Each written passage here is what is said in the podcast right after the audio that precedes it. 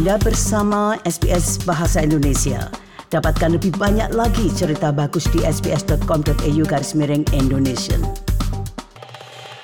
Bicara tentang bahasa Indonesia dan juga dengan acara hari ini di USID, Indonesia in Action, ini kan harapannya untuk uh, anak-anak muda Australia supaya membuka mata atas apa saja yang uh, mungkin bisa dilakukan dengan bahasa Indonesia. Mungkin nggak hanya menjadi translator kalau itu yang diperkirakan begitu, tapi kemudian karir-karir lain. Tapi kalau kita bicara bahasa Indonesia, sebenarnya untuk Australia dulu ya, ini memang dibilang penting belajar bahasa Indonesia. Indonesia negara tetangga terdekat Australia, tapi dalam prakteknya seberapa penting sebenarnya menurut Prof belajar bahasa Indonesia untuk orang Australia? Oh, saya kira penting sekali. Uh, saya tidak hanya mendukung bahasa Indonesia, saya mendukung studi semua bahasa. Karena salah satu problem di Australia adalah jumlah peminat terhadap bahasa asing, memang terhadap Indonesia terutama, tapi semua bahasa asing sedang merosot, sayang sekali. Nah, Australia lokasinya di Asia. Jadi sangat penting untuk masa depan Australia bahwa ada banyak orang yang bisa yang menguasai bahasa-bahasa asing terutama bahasa-bahasa di uh, di uh, di Asia Tenggara. Jadi saya kira penting bahasa Thai, bahasa Vietnam, bahasa Indonesia dan Malaysia. Dan tentu saja bahasa Jepang, bahasa Korea, bahasa Tionghoa dan Hindi. Jadi semua bahasa ini perlu didorong tapi Australia begitu dekat dengan Indonesia. Daerah-daerah kerjasama di cyber security, di kepolisian, uh, di medicine, um, disaster management, uh, bio, bio, sea biology, marine biology, bidang-bidang ini yang sepertinya jauh dari bahasa, sebetulnya semuanya akan menyangkut kooperasi dengan Australia Indonesia dan akan jauh lebih gampang bagi orang Australia untuk menjalin hubungan kalau ada di tiap organisasi salah satu orang yang menguasai bahasa Indonesia kerjasama yang sekarang lumayan. Kerjasama untuk 10 tahun, 20 tahun, 30 tahun yang akan datang semakin meningkat karena Indonesia menjadi semakin kuat ekonominya dan semakin besar perannya di dunia. Jadi itu penting bahwa Australia bisa menyesuaikan diri dengan peran baru kelak Indonesia di dunia.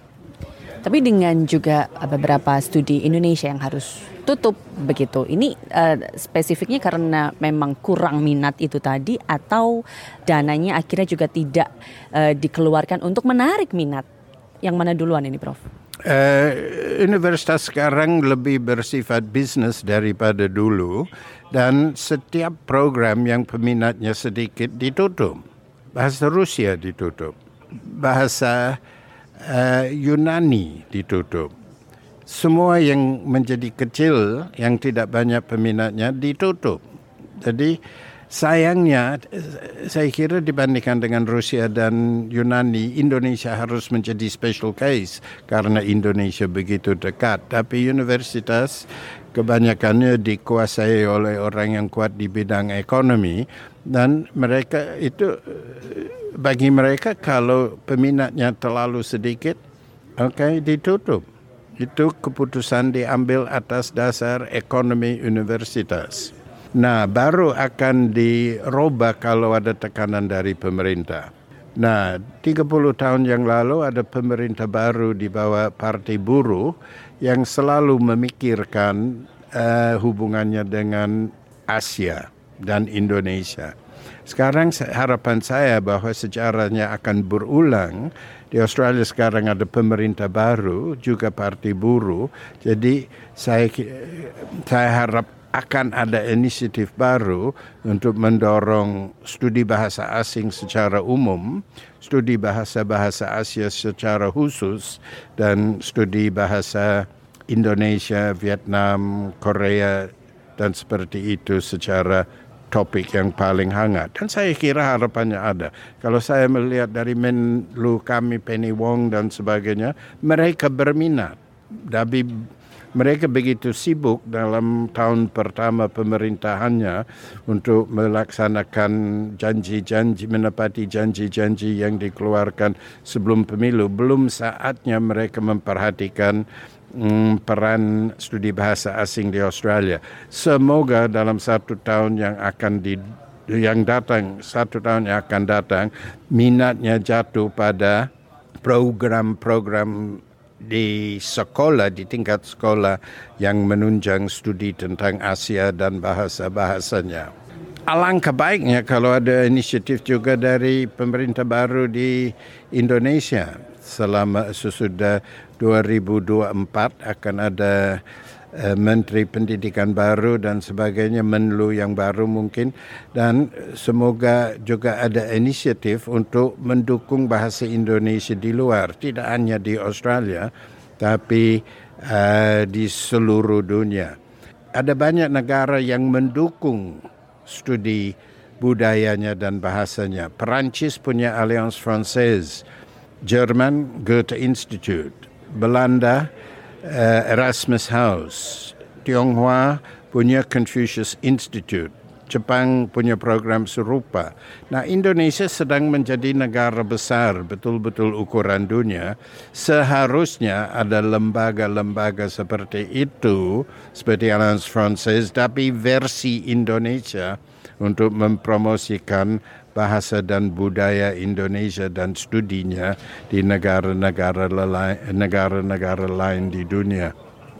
Kalau uh, dilihat dari sisi uh, Indonesia sendiri, karena uh, Profesor juga sering uh, ada di Indonesia begitu, ini kan mengingat bahasa Inggris bahasa internasional, jadi mereka yang di Indonesia juga ada baiknya belajar bahasa Inggris, begitu kan untuk berkomunikasi juga dengan dunia internasional. Apakah ada hubungannya dengan ini, Prof, bahwa orang-orang Indonesia juga belajar bahasa Inggris begitu, sehingga kebutuhan untuk berbicara dalam bahasa Indonesia pada prakteknya, pada kenyataannya itu tidak sebegitunya perlu sebenarnya. Kebanyakan bisnis di Indonesia sebelum mengadakan uh, kerjasama dengan perusahaan luar itu dibahas lama di antara mereka itu dibahas dalam bahasa Indonesia bukan dalam bahasa Inggris. Kalau kita mau ikut dalam percakapan percakapan itu, kita harus bisa berbahasa Indonesia. Mungkin nanti kontraknya dalam bahasa Inggris, tapi lebih banyak yang dalam bahasa Mandarin orang yang bisa orang yang mengatakan bahwa bahasa eh, bahwa perdagangan internasional dilakukan dalam bahasa Inggris itu tidak benar. Ada sebagian bahasa Inggris tapi makin banyak yang dalam bahasa Mandarin.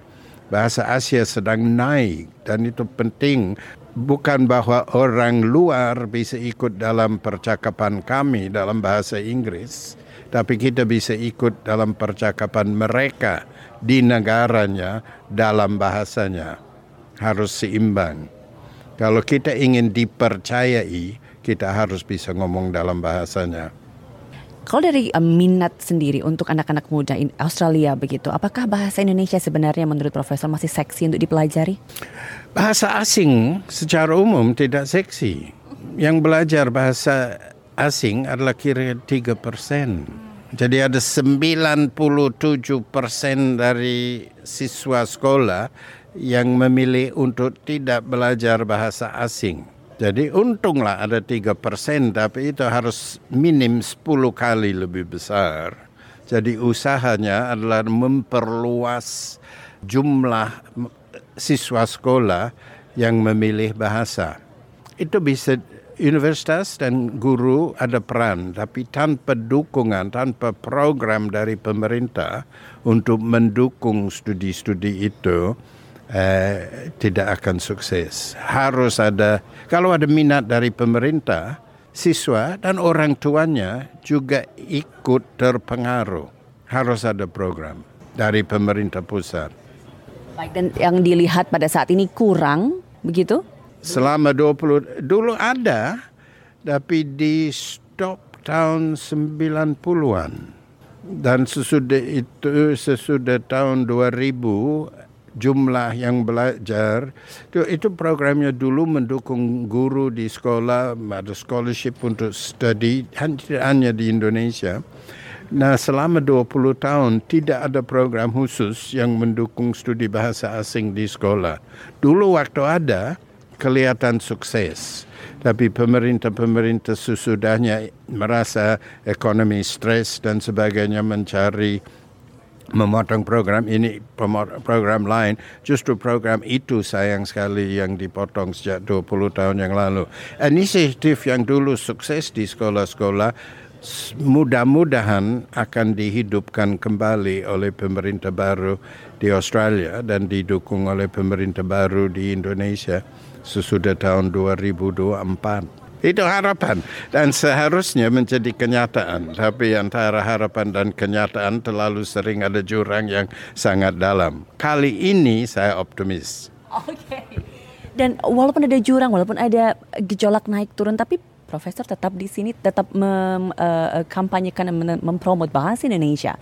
Ya, tapi yang aneh pada waktu jumlah mahasiswa yang belajar bahasa Indonesia merosot, justru jumlah orang Australia yang memilih program di Indonesia meningkat.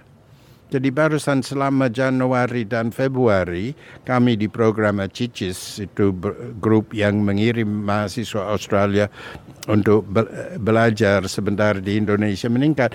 Dari Januari sampai Februari yang baru lewat kami kirim 500 mahasiswa Australia ke Indonesia untuk belajar di bermacam-macam program singkat hukum, bisnis, uh, creative arts, um, agriculture uh, seperti itu. Jadi kami semakin sukses mengirim mahasiswa ke Indonesia untuk belajar di Indonesia.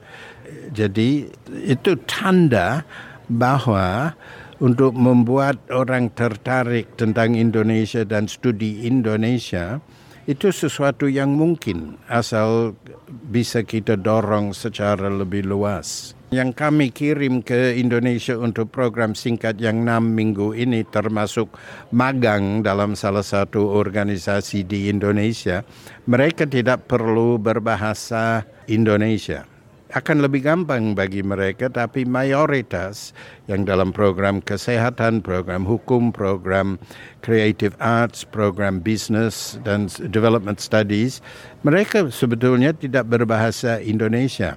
Waktu mereka tiba kita memberi kursus singkat dalam bahasa Indonesia kepada mereka sebelum mereka magang dalam departemen atau organisasi di Indonesia dan semoga studi itu akan dilanjutkan waktu mereka balik ke Australia. Tapi yang kita kirim bukan dari yang peminat bahasa Indonesia saja, tapi semua yang membutuhkan internship atau magang bisa kita tempatkan di Jakarta, Jogja, dan Bandung untuk program singkat termasuk magang di organisasi Indonesia. Jadi semoga akan ada nanti ratusan ribuan orang yang pernah mempunyai pengalaman positif belajar di Indonesia dan punya jaringan networking dengan teman-teman dari rekan-rekan dari periode studi di Indonesia. Associate Professor David Reif, terima kasih kebersamaannya bersama SBS Indonesia. Thank you so much, Mbak Tia. Thank you so much, SBS. Anda ingin mendengar cerita-cerita seperti ini? Dengarkan di Apple Podcast, Google Podcast, Spotify, atau di mana pun Anda mendapatkan podcast Anda.